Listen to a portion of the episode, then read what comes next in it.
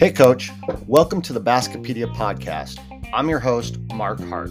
I appreciate you joining us on this episode of the podcast. Make sure to rate, review, and subscribe to the podcast so you know when the next one will be out. On today's episode, we will be interviewing Coach Mark Mitchell of Wilberforce University. Some of the things we'll be discussing on this podcast are his experiences with the dribble drive motion offense, uh, coaching his daughters, coaching his sons, and how he balanced that, and his skill development. So stay tuned.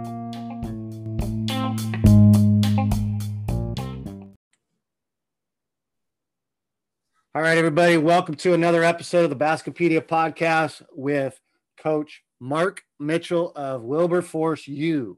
Hey, Coach, how's it going today in Ohio?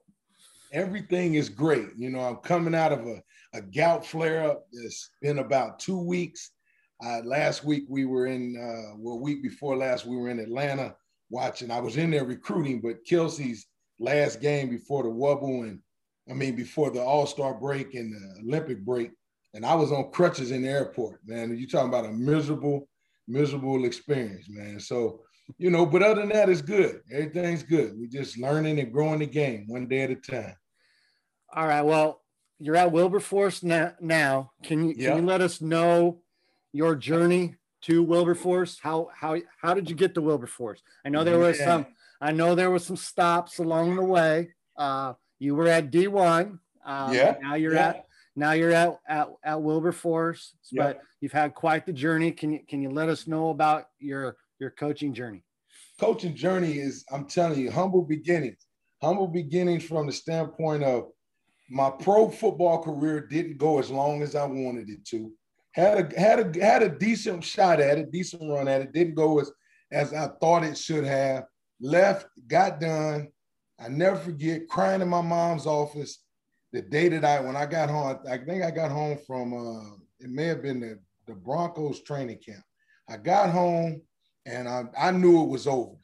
And I'm in there crying. My mom walks in and my dad picked me up from the airport dropped me off in my mom's office. She was a principal. Says, "What are you crying for?" I said, "Man, mom, it's over. I've been playing football since I've been four. It's over." She says, "You all right? You got all them degrees? Go put them to work." So at the end of the day, everybody naturally thought I was going to matriculate into football. So disgruntled with football because of the things that, that, that happen. And these are always lessons that I pass on to kids. But so disgruntled with that whole concept, I got into basketball. And I, you know, obviously I had a ton of basketball opportunities coming out of high school and different things like that. But got into coaching uh, junior high basketball, sweeping floors, mopping floors, picking up, you know, turning out lights, taking kids home, dropping them off. That matriculates into the opportunity to, to be a, a, varsity assistant head coach against under some really good guys, help learn them, help me learn the game. Opportunity to interview. I was the runner up 19 times in, in a high school level. And I finally got job number 20. Job number 20 was probably, uh, it was a great people, bad situation for kids because it was inner city Cincinnati. And, and we had to find unique ways to get it, get it done for them. And trust me, it, it was a war. But the great thing is the kids were there for us. Do a great job there, you know, and some of the things that that we developed there kind of carried on and allowed us to have the success we had, which is that championship ring right there. You know, so with the T in it. So I was, you know, Taft High School. Taft High School. So very fortunate to coach a great group of young guys and a great opportunity to do that. In that, you just never know who you meet along the way. And Sean, and I always got to credit Sean Miller for this because I was invited to a round, a coaching roundtable that I had no idea that exists. So I get to the round table. He asked me to, you know, he he would always come to my practice, and he he said, Mitch, you may not have guys that we're gonna recruit. He said, but I really like the way you guys practice. I like your guards. I like the things you do. Would you be interested in coming to a round table? Came to a round table, and fortunately for me, bang, get there. Coach McGuff is there kind of meet Coach McGuff, and then you kind of piggyback that upon the thing that my daughters at that point in time were kind of matriculating their way, you know, kind of up the ranks. And next thing I know, you know, he asked me, you know, would I be interested in potentially coaching, you know, coaching college basketball, coaching women's college basketball. And, you know, my wife says, hey, if this is you're going to be your opportunity to get in, get in. And, you know, fortunately, a couple years later, you know, the opportunity presented itself. I got a chance to be at Ohio State. And, and I learned the one thing that I learned at Ohio State your brand, that brand is important, which really helped me now as we're starting to build this Wilberforce brand. So you, I do a you know do a really good job at Ohio State. You know, we win some championships. We, you know, which are the two other rings that's in there. And then, so we're really really fortunate to do good things there. I think I'm ready. I jump out on my own, trying to get a job you know, do, you know, interview for a couple jobs, come up as a runner up. Time kind of runs out. I go back to the high school level, end up back at Taft High School, and get an opportunity. Derek Williams, a, a, a friend of mine, and he, uh, a coaching colleague that we've had for years, he kind of asked me, says, Mitch, could you come stabilize this program? Could you come get help us get this right? And you know, I interview, get the job, and here we go. Now, here's the best thing that happened. COVID was a terrible thing, but out of it became some really good opportunities. And one of the best opportunities was the administration canceled our season. And, and coaches can can probably, you know, go with this and understand this. And even you could understand this as a coach give me an opportunity to get all the other stuff right without me having to prepare for games. When do you ever get that opportunity? Very rarely. Well, when they canceled the season, that allowed us to start from ground zero, build the foundation, and build it right, which hence comes to the point that, you know, we were kind of talking about a little earlier. You know, what has happened at Wilberforce is people have treated Wilberforce as if Wilberforce was you know, second, you know, you know, second choice, second fiddle, you know. And at the end of the day, it was totally upon us and our people to make sure that they understood that this Wilberforce is a viable option. And with it being a viable option, this isn't excuse you, this isn't second chance you, this isn't last chance you, this is Wilberforce you, and that should mean something. So all of those you know, lead up, lead up things have gotten me to this point. I've gotten better as a coach. I've changed from the the you know tough brimstone, you know, you know, run, run, run. I've totally changed from where I started in 2002 as a head coach to where I'm at now in in 2021. Okay. When did the love affair with dribble drive motion come about? always tell coaches and and and people who want to get into coaching and people who want to coach players the first thing you better do is you better take some time to sit down sit back listen and observe before you speak before you teach before you demand before you do any of that go sit down and observe and listen what i did was you know, as you know, finally got my first job at Taft. You know, I want to come in. I was under a really good coach at Winton Woods High School with Rob Heist, DeForest Riley, you know, really good players there. Semaj Christon, who played with Oklahoma City, that high school. So we were really good high school, really good basketball talent.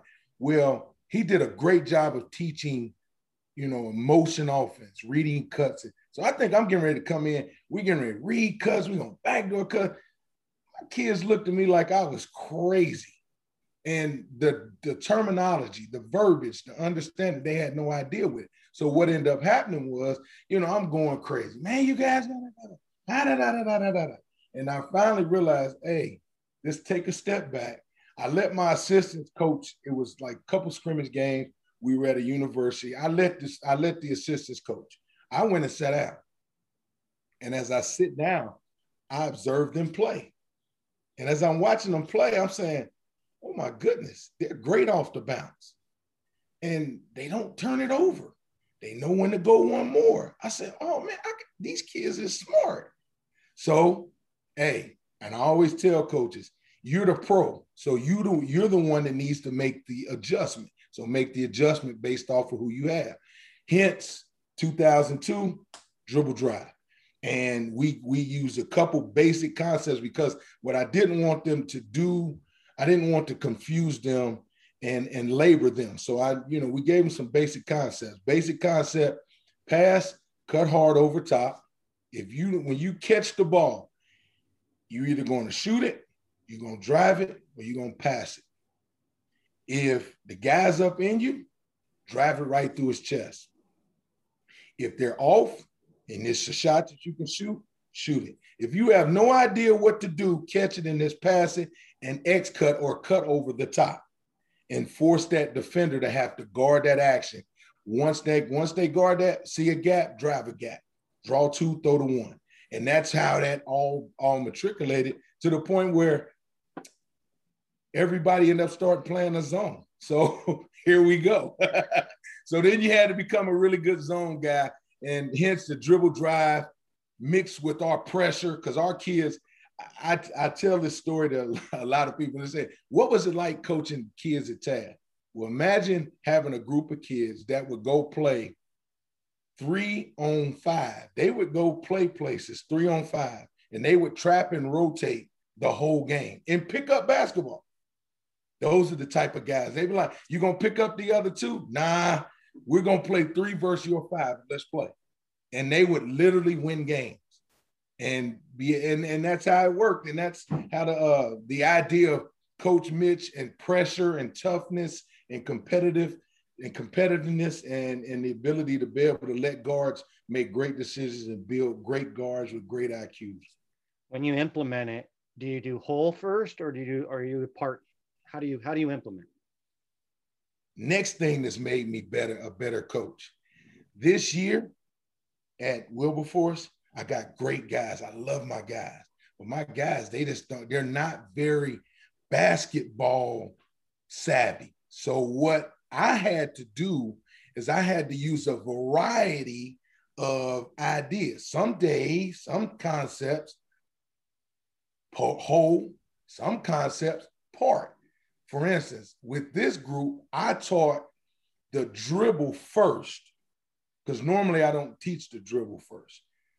Normally, I teach the movement because most players have no concept on how to move on the court. You ever want to find out where your IQ is for your players? Don't give them a ball. Tell them that the air pass and cut and move and play without a ball. I guarantee you, most times they'll be lost. And the first time you give them the ball, one of the first actions most kids are gonna gonna execute because it's the simple dribble and ball screen. They run it, set the ball screen because that's the bailout. And, and I think we as coaches have to do a better job teaching them they teaching them first. And so a lot of that happens based off of who do we have? Who do, and and in this instance, we didn't have very basketball savvy guys. So I taught them to dribble first, which is one of the harder things to learn conceptually is to draw two and throw the one and kick ups and pitch backs and back doors. Normally, I teach the movement piece. And what was funny when we got when it came time to teach the movement piece, and we went we went three on three, we went three on O full court, three on O full court. And I said, you guys pass the ball up the court. You have to make two cuts, and we got to get two reversals. What is the first thing you think they did? uh, dribbled it? They passed it, but next full court, three on three, pass, go behind, pass, go oh. behind, pass. And I'm like, three man weave. There is no such thing as three man weave in a game. You can't three man weave in a game. So why are we doing? Well, because they had conceptually, they had no idea. They literally had no idea how to move and cut. So, so that told me furthermore, we really need to hammer home the idea of cuts, spacing, cuts open up gaps. Gaps can be driven in to draw people and throw to people and make sure that we continue to move. And, and then from there, everything just kind of evolves. So depending on who we got, sometimes we teach the whole to the part. Sometimes we teach the part to the whole based off of, you know, the uh, the individuals we're working with first. With your football background, um, see a lot of your posts on Facebook. You tag me and Twitter. Um, just tell us a little bit. What do you kind of do differently, or how do you come up with your skill development ideas for dribble drive? Because some of them they're not your your normal Vance uh, blood drills, your your or Russian drills, or things that a lot of people have seen. Uh, Like today, I, I saw one. It was great today. Your it was a two player where they where he threw the ball out. Mm-hmm. Yep. I think I've seen somebody do this before, and then those two kind of played one on one, and then uh, systematically, the, it became five on five. Correct. Mm-hmm. Right. Right. Uh, right. How, right. Is it stuff that you just have, or is there people that you've learned some of this stuff from, yeah. or is it just self self taught, or how how do you come up with them? Well, and here's the interesting thing. Gene Keady was a football guy and you know the former coach of Purdue. Mm-hmm. And you know, he said a lot of his concepts come from the idea of having to work as a group to get things done because you know, obviously you got 11 bodies. So doing a better job having skills, developing skill sets so everybody can work, you know, cooperatively in the group. So with that mindset, and because me growing up, I was a, as big as I was, I was a tailback quarterback. So now you fast forward to where I get punched in the mouth in the eighth grade, and the coach puts me at an offensive lineman. Next thing I know, that matriculates into some of the best football I've ever played for in my life and being a part of a group as an offensive line. So what happens is, A, you got to be physical every play. B, you got to work as a group to be able to execute different different concepts, different schemes.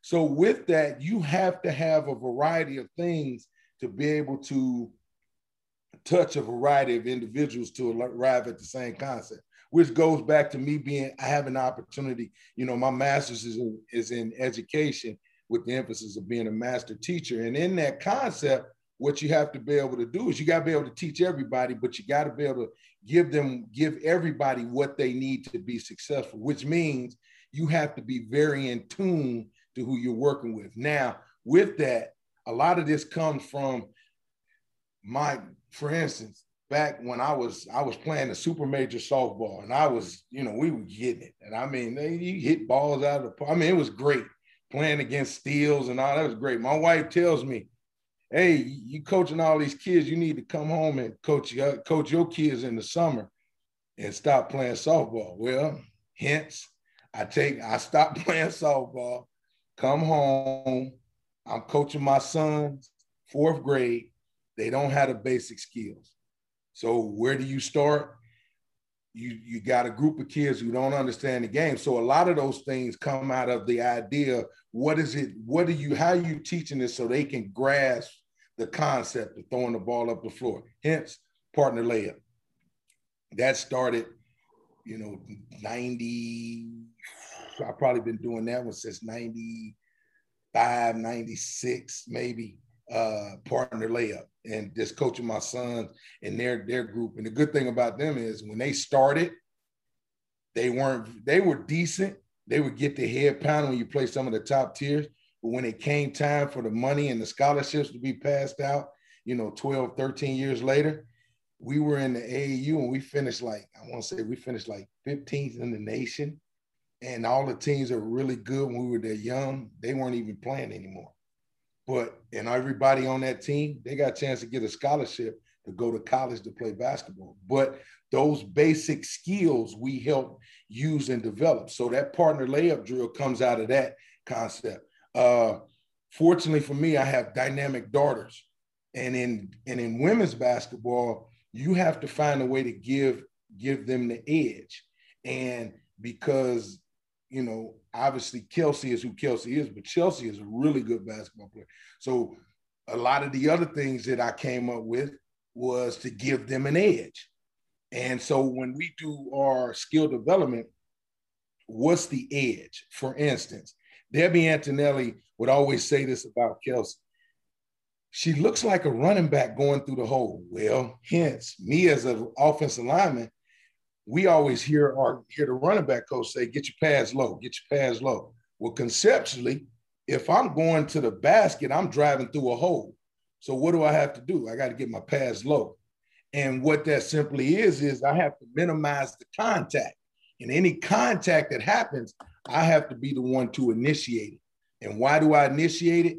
Once I make the contact, I make that defender smaller. And once I make them smaller, I can then execute what I need to execute. So those concepts help us build the skill development for whatever it is today. Like today, uh, watching our kids yesterday, and they were kind of they would get going, but they were trying to work a speed stop, but they can't. So that tells me now I got to now go back, write a prescription in the IE, write a lesson plan. Here we go. So today we're going to do speed stops. Just working on executing full speed, er, get to a stop. Now, when we get to the stop, we got to be on base and balance. So we'll teach what we call shape ups first.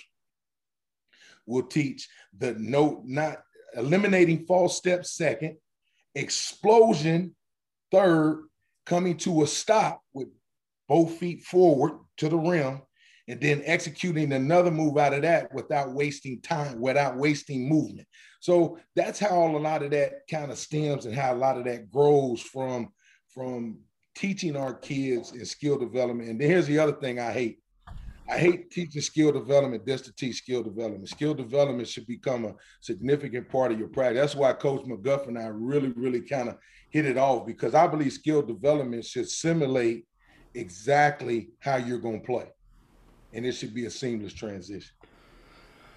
Now, you, you've mentioned your kids, and and I have a daughter that's starting to enjoy basketball, and I'm sure a lot of people will be listening to this on replay. Yeah. How do you balance being coach yeah. and being dad? Um, I mean, how? I mean, you have an all you have an all, you had an all American daughter, and you have and she's in the WNBA. So obviously, you did. Obviously, she had some skills there. You helped yeah. her along the way, but mm-hmm. she has a drive of her own. Yeah. But how did you Kelsey, you want to get this, you want to get that, you want to get that, but how did you also balance being a, a dad?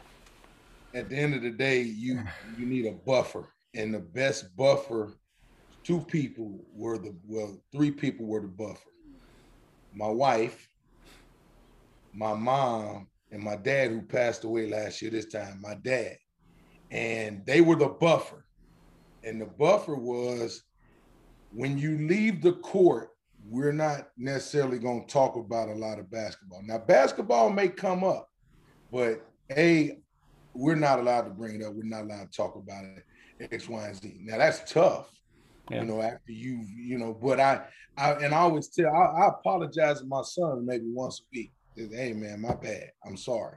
Because it was tough on them because they're a coach's son. So you naturally assume that they should get it but my mom tells me something. She says, Yeah, they're your sons, and yeah, you love them, but they're no different than any other kid that's trying to figure this thing out. So you can't, just because you think they know, they really don't. They're just like any other kid. So you got to teach them just like you do any other kid. You got to be patient with them just like you do any other kid. Er, aha moment. And then funny thing is, sad but funny, my one twin boy who's been the point guard for them growing up, he had a knee injury that kind of hurt him through the first part of their junior year. So the other twin boy, who was the bigger twin, Cameron, he had to become the point. And I had no idea how he would kind of handle this. And he had arguably John Stovall, who's with the Nike guy, he says he arguably in 2009 to 10, he arguably had one of the best summers that any kid could have because he went from being an obscure nobody to being on some mid-major radars.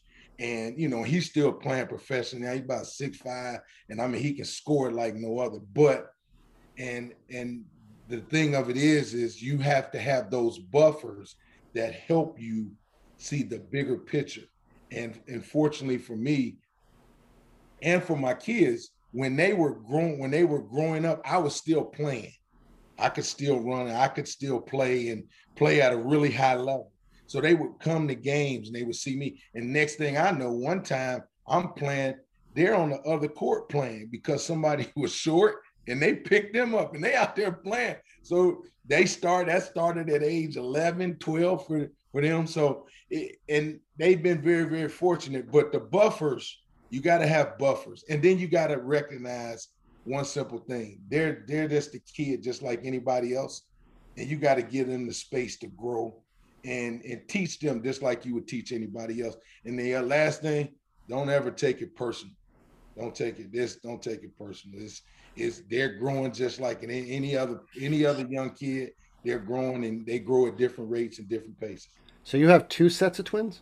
Yep, two tries, four kids. How you like that, man? wow. Yeah, it's, that's it's that's that's talking about being a basketball coach, that's some uh, efficiency stats right there. Very efficient. and, and that's a two. That's that's two point zero points per possession right there. I love it. Yeah, so yeah. Fortunately, like I said, all four went to college. All four got scholarships. Kevin and Cam, their last two years, they left Walsh, and uh, and then went to IU Southeast and they were four. They had they were all Americans at IU Southeast. Got a chance to play in the NAIA Final Four, so they've had a lot of success as well. Well, you're a student of the game, just like me. Uh, we, are basketball junkies. Uh, yeah. Who do you who do you study like to help with your dribble offensively philosophy? Who who are you studying and who's helping you out? Right now, I'm probably studying more of uh, probably a little bit more of of I was studying a little more Popovich, but I'm probably studying now a little more of Lenny Lenny Acuff. Okay. He is that um, even though he's running the Princeton, yeah. he does a really good job of creating gaps to drive in. Lipscomb, right? Yeah, he's at Lipscomb. He does a really good job there. Tell you another, uh, uh, Scott Davenport at Bellarmine. Okay. Watching a lot of him.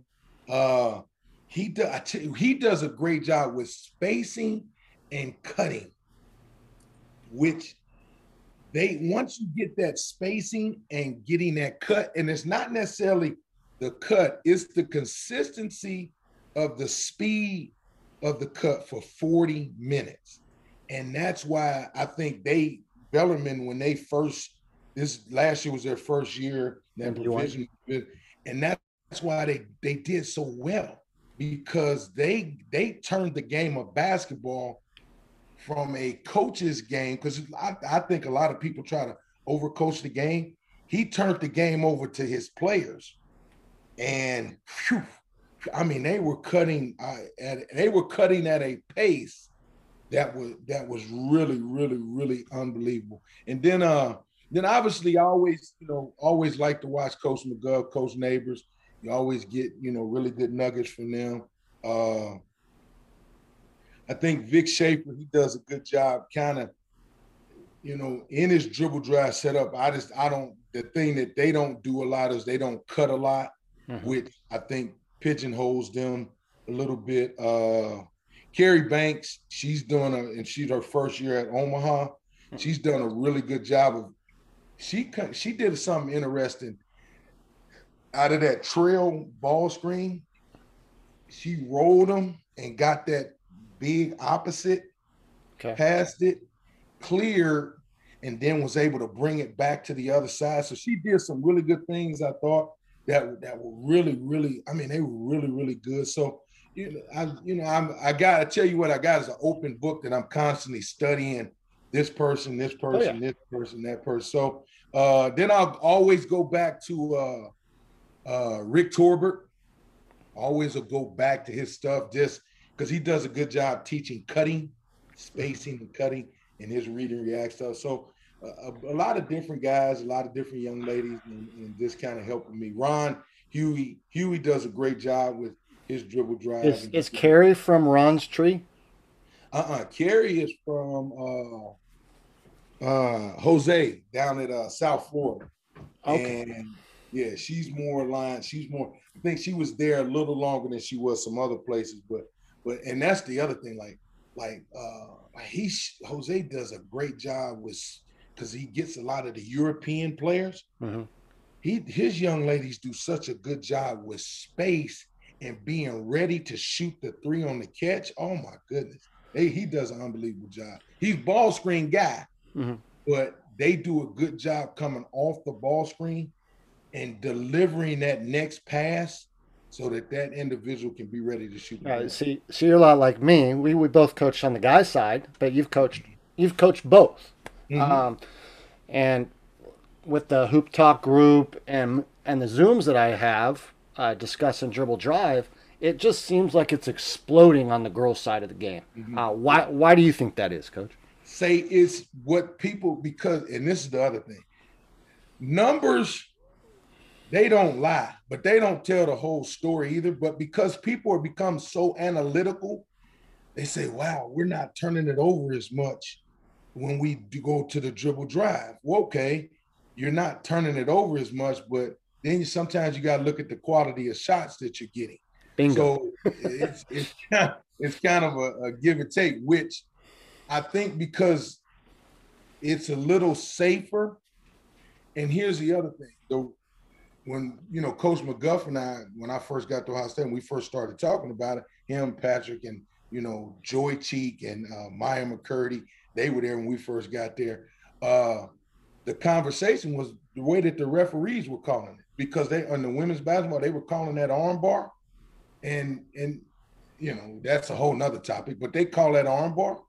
And if that's going to be the game oh man, we're going to foul everybody out. So let's go. Let's just just get downhill and at the end of the day that became the i think that's a focal point which i think is somewhat even the playing field because now you're getting young ladies driving down driving downhill at people that are causing some problems and and whether you are male or female, you, you can't get out of the way of that drive.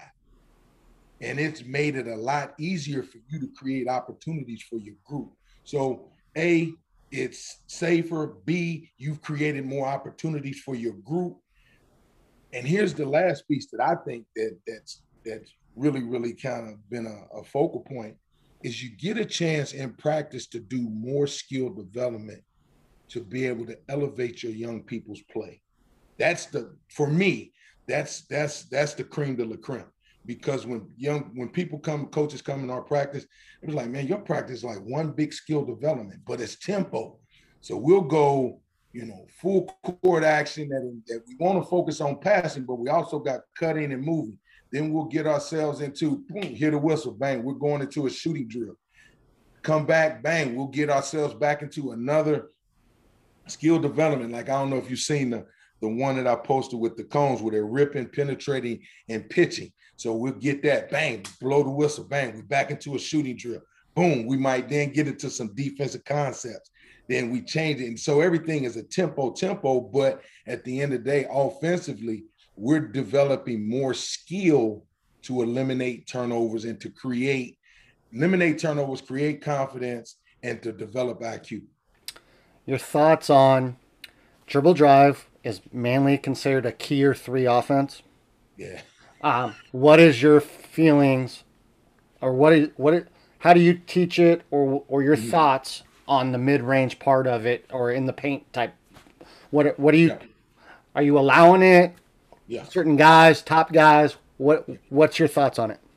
I because I love I love the whole game. Mm-hmm. I, I the mid range game, like in high school, I shot 68% from the floor. I averaged like 17 a game. And I I could shoot the three, but you know, they I think I was a year before they instituted the three. I could knock it down from deep, but my deal was the elbows, elbows, block, mid, you know, mid key. That was my deal right there. Mm-hmm. So we teach all of that. So here's the concept. A layup for us can be elbow in is a layup in the us. in the paint area. In the paint, that's a layup. That's a layup for us, and we drill that. Uh, we drill the heck out of that. I, I, think I posted a video. I think it might have been Sunday or day before. We were just working some some cones, some uh, hezzy, uh, euro hop and go, and then the whole focus was getting to the elbow and being able to get out of the, get out of that move and get into a pull up. So I believe in that. Any so our concept is anytime we get to the elbow, that's considered a layup for us. Obviously, yeah, if you get all the way to the ring. And see, here's the concept with this. When you go watch a Big East men's or women's game, a Big Ten men's or women's or any college game, that game is fast and physical. Mm-hmm. So you're not if you get all the way to the rim, that team is probably bad.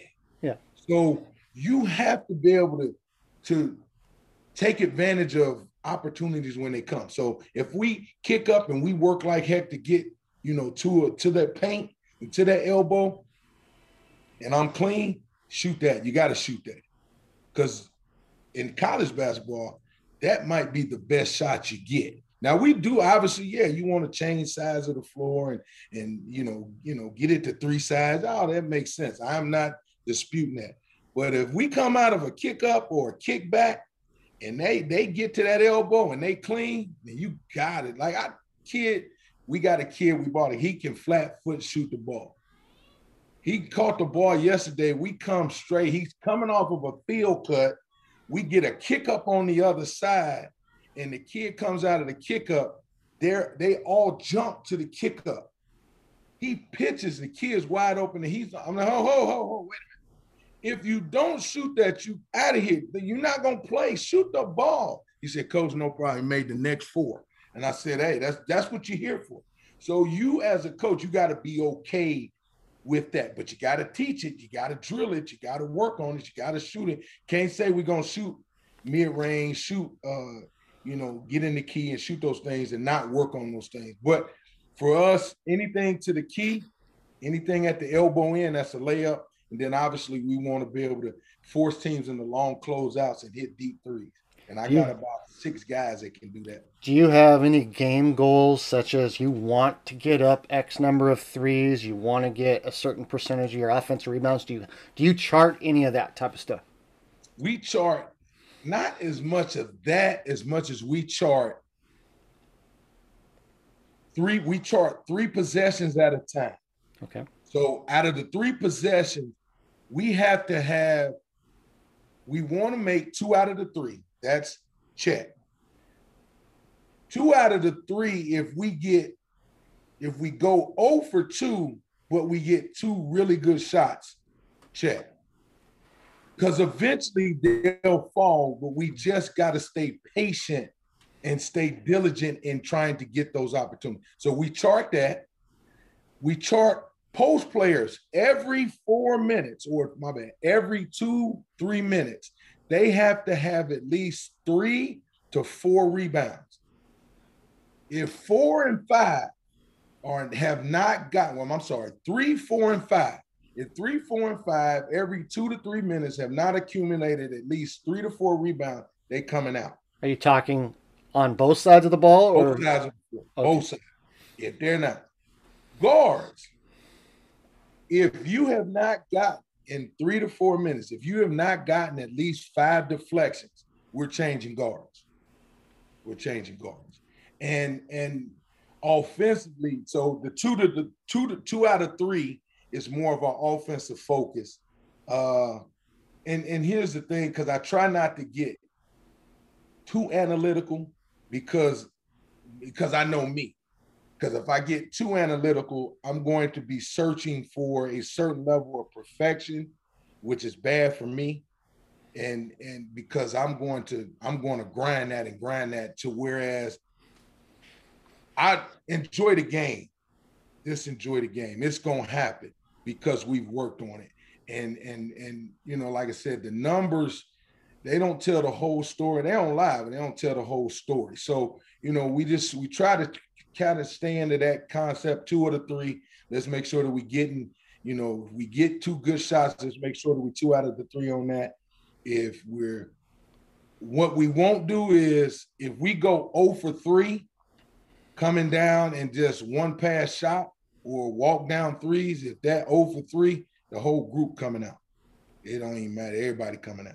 You know. Oh, yeah. Have you ever thought about it or done it? Chart paint touches? Thought about it. We did it one year. We did it one year at Ohio State, which was I think was the year that Kelsey and Ameryst Alston, Alston, they were the they had the they were the best scoring duo.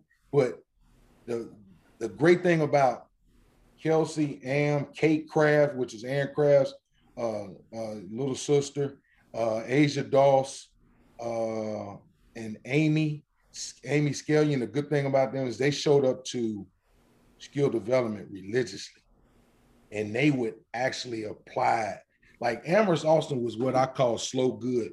She could find a way to get herself there. So when we had those those dynamic players, we charted the paint touch because that allowed because when Kelsey started being able to, you know, really stretch the defense, that paint touch became really, really important because then she's 22, 23 feet out. And if her person is going to help on that nail, that's a long way out. That's a long closeout.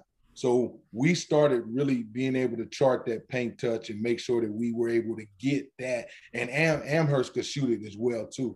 So those other three guards getting that paint touch was important to them. And what we tried to make sure that we did, we wanted every paint touch had to either be a should result into a drop five or a pitch three. Drop drop five is your post. Post player, yeah. Okay. Yeah. So he just because everybody does their everybody does their numbers differently. So yeah, yeah, yeah it's yeah. it's very weird. Uh, uh-huh. Did you ever what? Did you ever follow Greg Kampe at Oakland? Yeah, yeah. I don't know if you ever. I don't know if you ever recognized it. His odds one in three were backcourt, and never two, no, never recognized. And, and two four were corners. So odds backcourt, evens corners. Never recognized it. He has a really good video that's on. uh I've seen on YouTube He's yeah. about an hour and about an hour and fifteen minutes long. It's a really good job, but I never noticed. I'm yeah. Go back well, unless you see unless you see the notes of the diagrams, you would okay. you wouldn't. okay yeah okay. because he doesn't he doesn't talk he, he doesn't talk about it as numbers per se because all 4 mm-hmm. are universal, but I noticed something over the years when I've ran this. Mm-hmm. That one stat stuck out to me that was the common denominator of us winning and that was free throw attempts. Oh, Have yeah. you noticed any anything mm. else that has been a common denominator for you, or is that has that been pretty important to you guys as well? Once we do our scout and we identify who is who's the best player, best two or three players on the other team. Mm-hmm. This is one stat that we that I started when we were at Taft.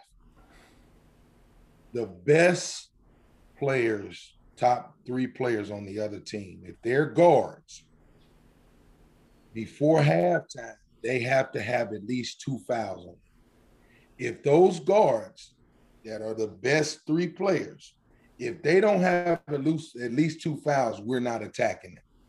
Because when we come downhill at you, we should be able to generate a foul call and obviously a get to the free throw line that's you know obviously that's the that's the whole concept but that if we went into halftime and we looked at it and they say well such and such ain't got but one foul such as that have we're not very aggressive. So that's a that's a thing that i've always kind of that's been unique in terms of that's different than a lot of other people are doing. That's one thing that we've always that i've always made sure that we did. What defense has given you the most problems early on was the pack line. Okay. And, and like I, I like I tell people, the best I couldn't have had a better. You know how people say, "Man, I wish I could get better at this, and then boom, an opportunity comes along and you get better at it. That's kind of like it's it's been my whole life story because I wanted to get better at teaching offense. Boom, I get an opportunity to coach at Woods. That you know, Coach Lump kind of teaches me how to teach the progression and things that go into breakdown drills. I wanted to get better at what happens if our team can't score. Defense has to travel, da da da. Well, why is it that we can't score? And then I started to delve a little deeper into that. And some teams just do a really good job game planning. So, hence, you must have a comprehensive offense to the point where it evolves as the defense evolves, i.e., pack line. Well, when people jump into that pack, you know, two things got to happen for us that I figured out. Two things got to happen immediately we have to use in our cuts when coming through because we try to because we don't have like a six nine dominating post guy. What we have, we're we're blessed with is, is before you go before you go. If you had a six nine dominating guy, because I get this question in our course, yeah. how yeah. do I how do I use my post player? Well, if I had a six foot nine dominating post, I probably wouldn't run it. I, would make sure he touched the damn ball on the block every damn time. So there's a reason why you're probably running dribble drive. All your kids are probably six foot five and below. Well, here's the concept with that, and I'm glad you said that. Rick Torbett sparked my interest with this. Read and react. Soon as soon as we see we have a because like we got a freshman kid that's about six seven. Not bad skill, but I had a really good post player in high school. He was about six six, and he was six. He played at Ohio State, got drafted by the uh, Buffalo Bills. You know, he unbelievable. What we did with him is we spaced him out and we we cut him. So he never actually caught it on the post. I mean, caught it on the perimeter. So, for instance, if he if we were he was the next person to catch it, we would automatically dribble at him, send him back door. He would spin and pin and post. He would post for a second, then he would back screen his way out. Bang, set the back screen, wing, opposite wing, or corner. Back screen his way out, fill up. If he caught it, you're not dribbling it, just pass it pass it, basket cut, crack down post, spin and pin. That's how we got. And what it, what happened was you couldn't load up on it. Yeah. You couldn't load up on it. So, and then on the other side, we would still run our dribble drive. So let's say he let's say he set a back screen, he filled out, he caught it, he pitched it, he cut, they caught, they came off of the cut, and soon off, soon after off the cut, they went into a dribble drive. Guard went to a kick up. Went to a kick up, threw back, threw in. So that ended up what ended up happening was it became more beneficial for us to go five out with the six nine. We just gave him some rules. So if I did have a, a six nine kid, you're gonna play out on the perimeter. We're gonna crack you down and let you spin, pin, and post.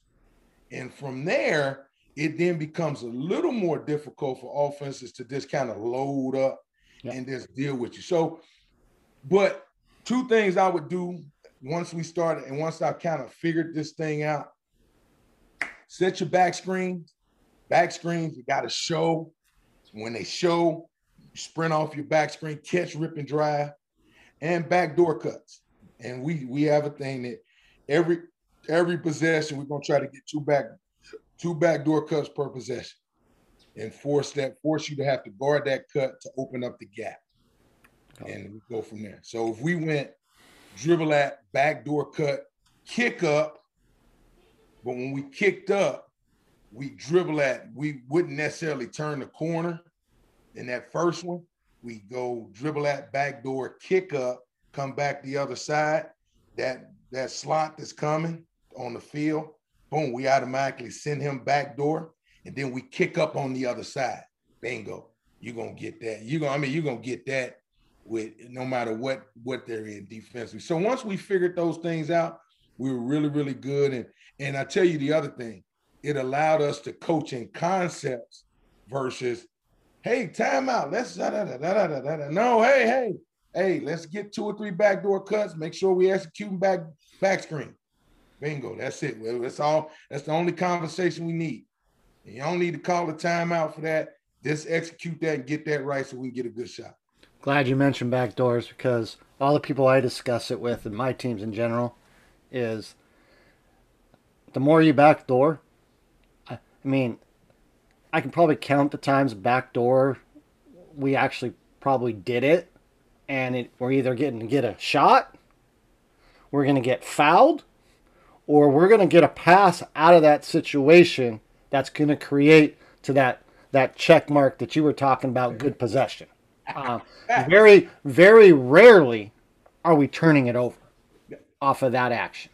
Uh, but to get the kids to do it is is a whole nother whole nother podcast. So um, now a question I really want to ask you because you you show these great drills and you and you and they're awesome stuff and it looks like they're giving a lot of effort. That's due to you say you got a great group of guys right now that want to learn and want to get better, and you're building that culture. But how do you push players to take themselves to take themselves where they can't take themselves? Like how do you, how do you go about it? Like you're like you said, you've changed your your mode as a coach. You're not quote unquote such a hard ass anymore. um, you're, you're you're more in touch. You're as we get older, we we kind of we kind of don't yell and scream as much anymore and, and, and, and try to teach more, um, if you will. And our patience kind of, I guess, grows now that you're a grandfather too and all that, all that good stuff. But how, how do you push the players to take them to a spot that they can't? Standard is a standard. Standard is a standard. We will, and and he and these are these are some things what they call non-negotiables. And those are you, and you have to stay true to your non-negotiables and and and this is a really good question and a and a great example of how this worked. The program I took took over, the standard was you could walk in late.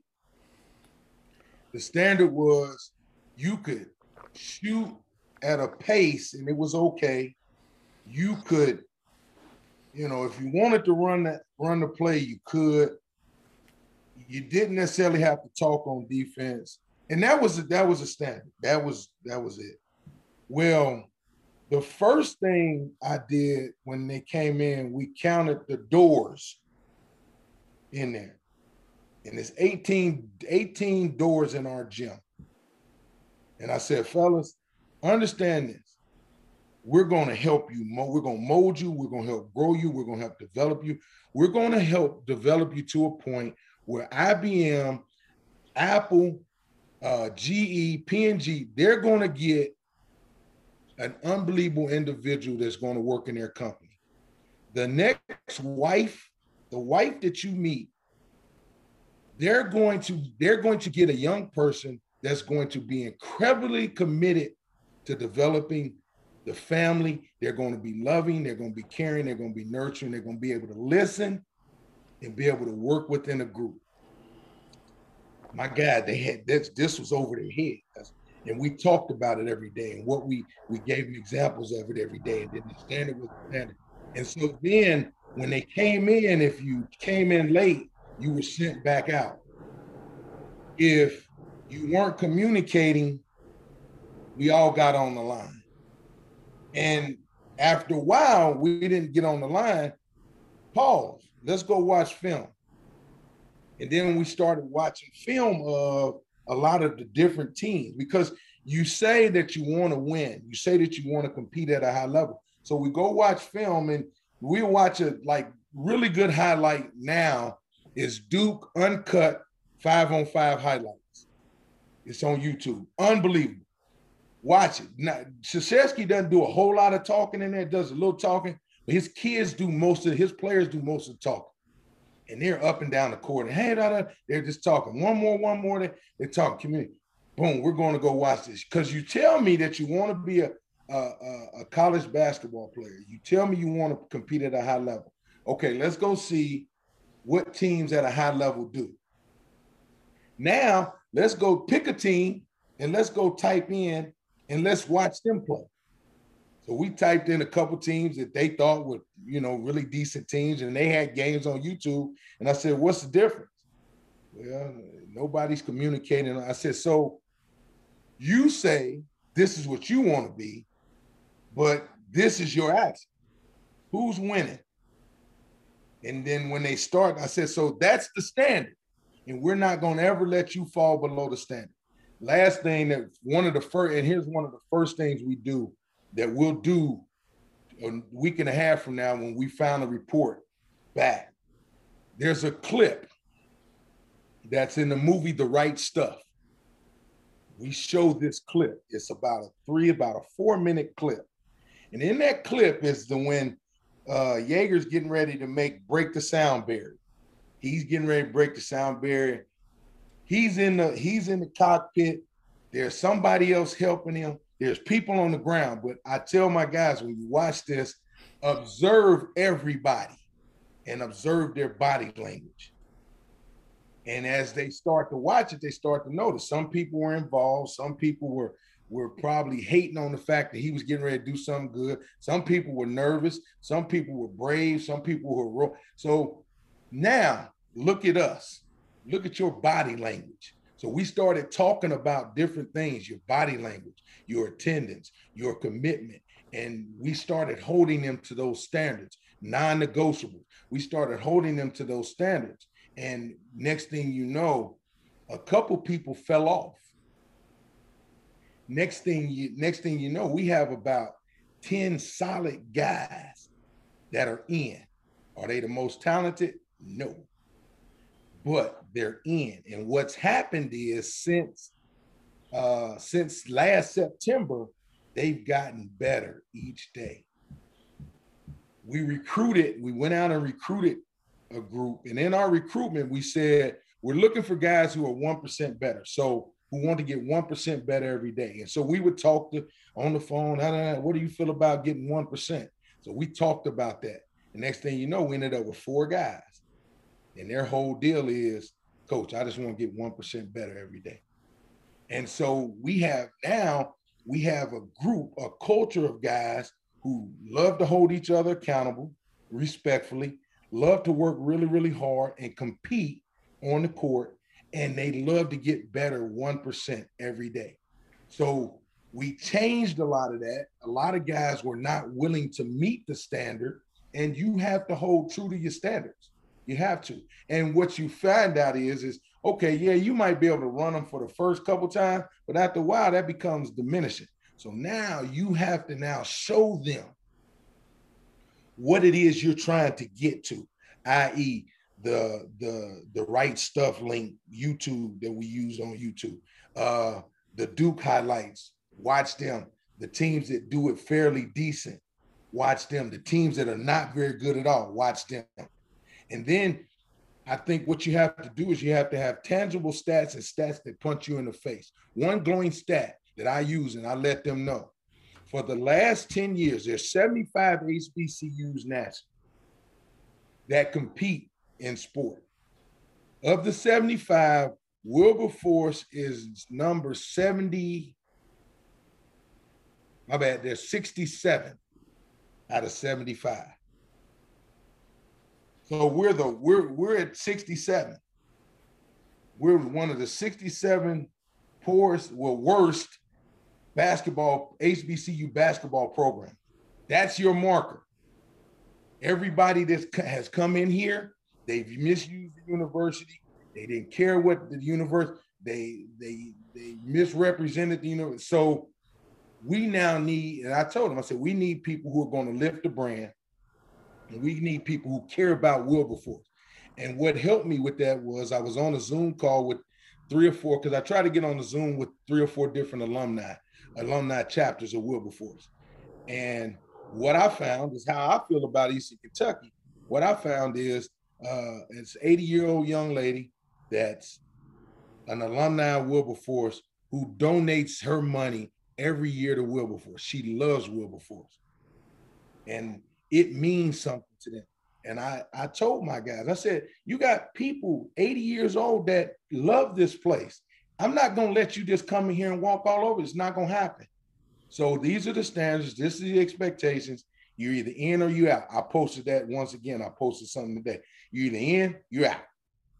And that's the concept that we built. That's the mantra that we built. And now our guys are now reaching for those standards daily. That's good stuff. Um, I've asked this co- question, but not too on the girls' side. So yep. your daughter's in the WNBA. Yep. Give me of the players in the WNBA today. Mm-hmm. Give me your five players, your ultimate five girls in the WNBA or five women, sorry, in the WNBA that would comprise your ultimate dribble drive lineup. All dribble drive WNBA. Uh, uh, oh, I know Delle Donne's in a corner shooting. Come on now. Now she she's the dragon in Coach. Oh, oh she's she's Coach, neighbor's dragon. Okay, dragon. Coach neighbor's dragon. She's the dragon. That's, All right. Who's your she's who's your dragon? Who's your uh, Obviously, Kel, Kelsey would be Kelsey would be my one because mm. she can put she can put pressure on the on the gaps and put pressure on the okay. defense. Uh, uh, Arike, I would always put her. She would be a three, and I would always try to get her to be as much opposite, bringing it down, so you could then bring it back to her and get her downhill. So she'd be on the left side. Yeah, she'd be on the left side. Uh, ooh, uh, Who are you putting at your dead eye shooter in the two corner, man? Dead eye shooter. Oh man, that's easy. That's Allie Quigley. uh, she just won it. She just won the third straight. she, she can go.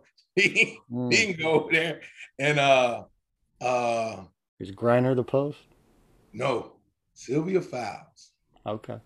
Understands angles because the, the the best thing about like watching Sylvia Fowles, I mean, even though she's getting up there in age, uh, she understands angle. She does a really good job of angling and getting you in a tough situation tough spot to be able to have to guard her. I watched her. She did something the other day, man. She, I mean, she just kind of was patient and she took one crab dribble and angled the girl a little further up the floor, and then she was able to get the. But she understands angle. And then here's the other thing about that that five, they have to be secure in the fact that we're going to do more penetrating drop than we will actions to just throw the ball into you. And and that's twofold because I would either her or Brionna Jones from uh uh from Connecticut. She she does a really, really good job. Yeah. So Allie Quigley, Arike, Kelsey, Delle Donne's my dragon, uh Jones or uh uh uh or uh, Sylvia Fowles at the five. Isn't there a Connecticut? You, isn't there a Connecticut player on every team in the WNBA? Yeah. Almost. Let me see. Let me see, because I don't know if Kelsey and them have a.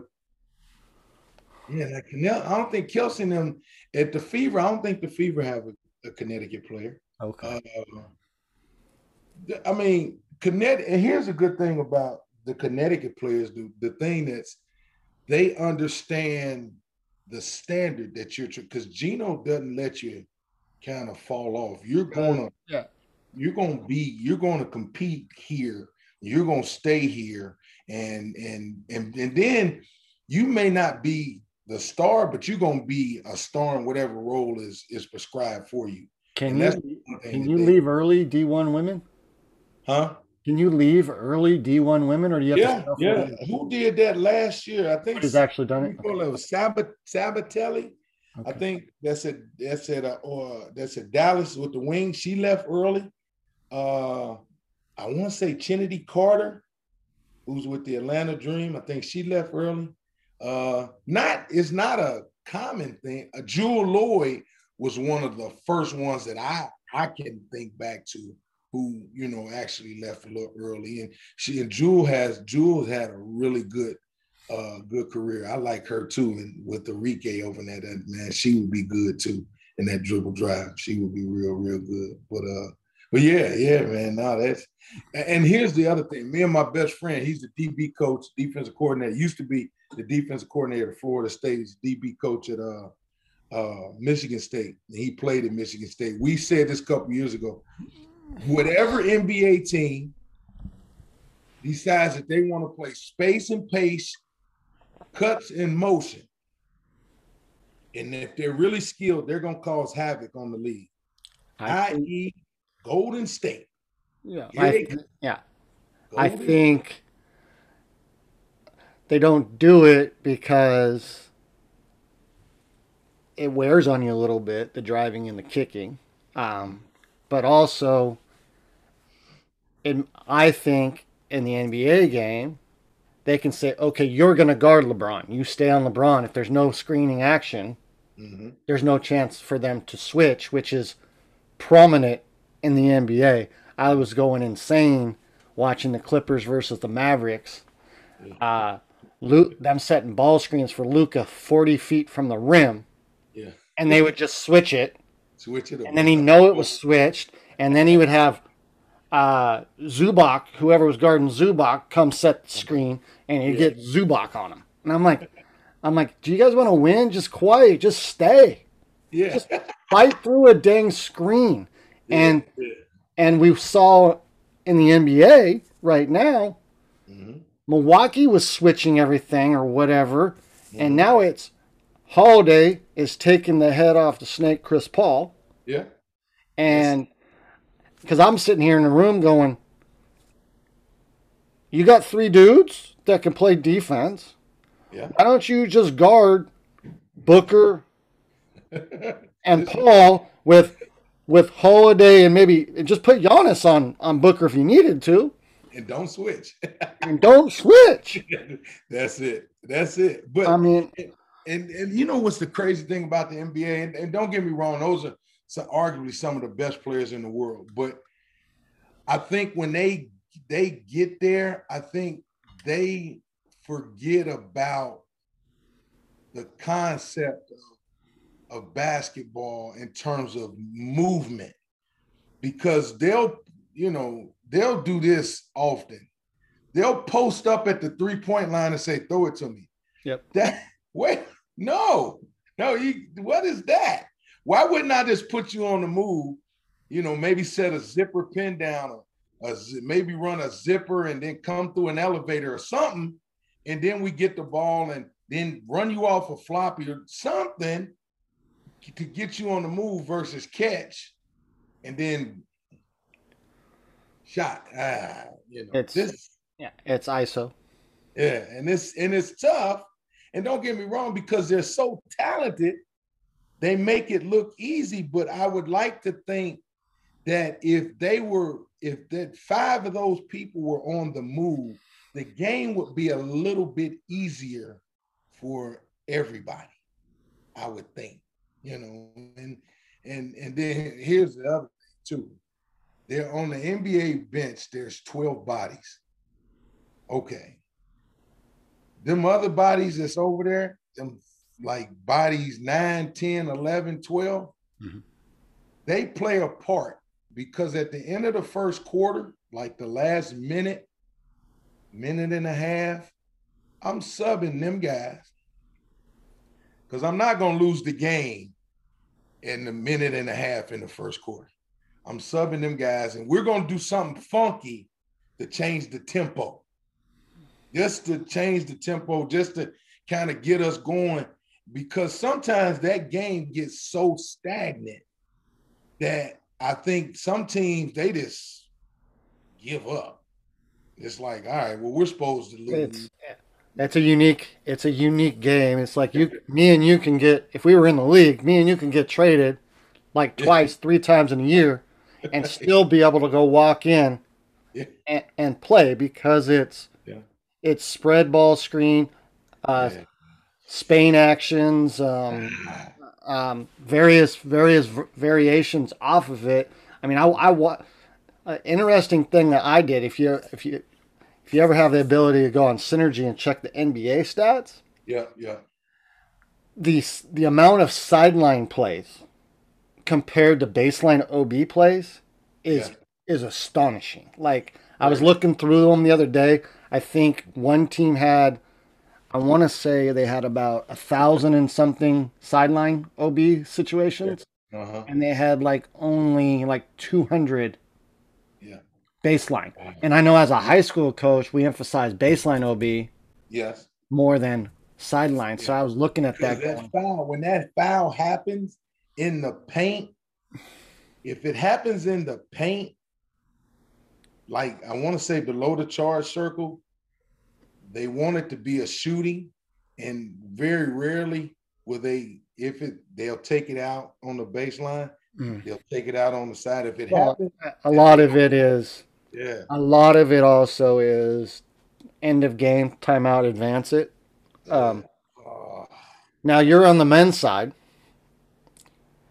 Do you want? Do you wish that you had, being from the girls' side, did when you were when you were with Kelsey at uh, Ohio State, were you four quarters or no? four quarters. And you got to and you got to advance the ball, right? Mhm. Yep. Yeah, the men, the men's side is not advanced. It's Yeah. it's two halves, twenty minutes. It's thirty five. It's thirty.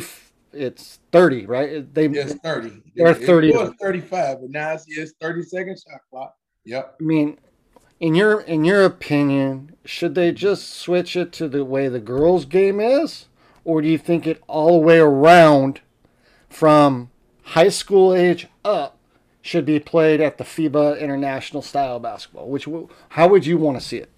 I would love, I wouldn't make like going changes. I would like to see the shot clock instituted in high school, period. I have. like we're in the I, I, I have it. yeah, we're like I don't even know. I've never experienced it not because I think oh my God. I think It's my freshman year of high school was 1989, Mitch, really and it came, I believe. yeah we just like in ohio we don't have we need it and and what what coaches don't realize what it is it allows you you could be down at the four three or four minute mark. You could be down 15 maybe 18 you're still in the game. Mm. you could get you still got some possessions to work with which give you a chance. Still this gives you a chance. So that's the thing i i, I really like about it especially at the high school. At the college level, I would love to see late game men advance. Now, if they were just saying, well, you know, we shouldn't advance it because of X, Y, and Z. Well, okay, if you're down 50 and they foul you in the backcourt, you can't advance. But if you're down two, you're down three, five, whatever, and you got a minute left and you're down five, you can advance it. Because then that gives that gives us a chance to I play mean, the game.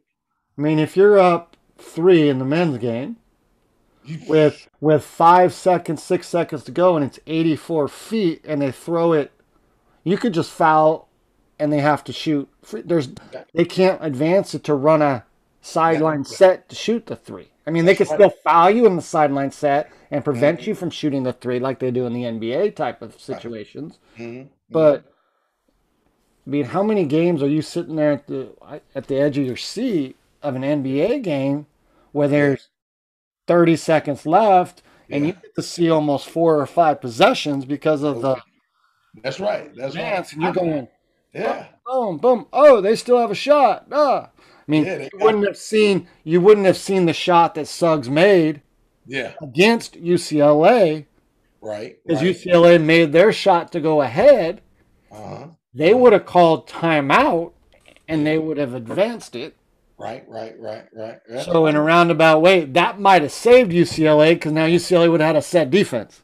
Yes, no, no doubt, no doubt. I mean, there, there are your pros and cons, but I would really love to see them be able to advance it because it's seamless. And here's the other thing: there are some really good coaches, man, in college basketball. I mean, there's some good coaches here, but in the college level, could you imagine Jay, uh, uh, the coach of Villanova, Jay Wright. Jay Wright. Some of the stuff he could come up with, you know, the late Rick Majerus. Could you imagine if he was able to get the advance the ball and some of the stuff he would be able to or even what what uh, some of the because that's what he was known for when he was coaching. Uh, I mean, now that he's in the front office for the Celtics, uh, Brad Stevens. Brad Stevens, could you imagine him being able to advance it and get I mean, it? And he had to learn that part of the game. Yeah, yeah, yeah. God, because there are some really good coaches that do really good things. So could you imagine having that opportunity for them to to to greatly, you know, give their give their team another advantage? And then, you know, chess masters in, in terms of what guys would do to be able to combat that and counteract that. You know, I think sometimes coaches get comfortable, they get some some of them they coach and they they're they're they're not just I ain't gonna say scared, but they they take the numbers. Well, the numbers say uh, Yeah, we get analytical. yeah, way over the top. Uh, way over the top. Well, I want to thank you for coming on. This has been fun. A lot of a Yeah. lot of good information. Yeah. Uh, I know. I know. Hopefully, we'll get a lot of people watching some of this stuff. Uh, Yeah. Love to have you come back dur- in, during your Yeah. season, talk No. about your Wilberforce. Glad that you're gonna. I know. I know you took your advantage of not being able to play, but Right, right. um, your your your program's gonna feel unleashed when you when you when you get a chance to play this year. Um, Yeah. and best of luck to you. Thanks for Thank coming you. on. Thanks for everything you do to help me, help others. doubt. All no right, doubt. man. Uh, take take care. care. Right, man. Talk to you. Appreciate you, brother. Thanks All for right, everything, man. All right, man. Take care. See you, baby. Bye bye. right.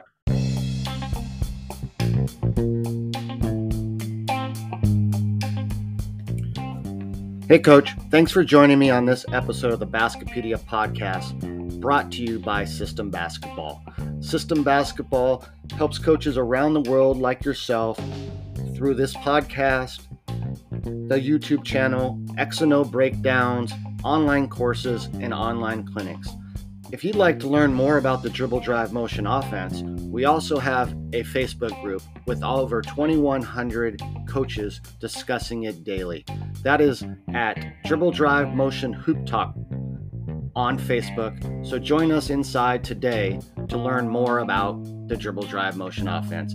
Thank you again for joining us on this episode and make sure to rate, review, and subscribe so you know when the next podcast will be available.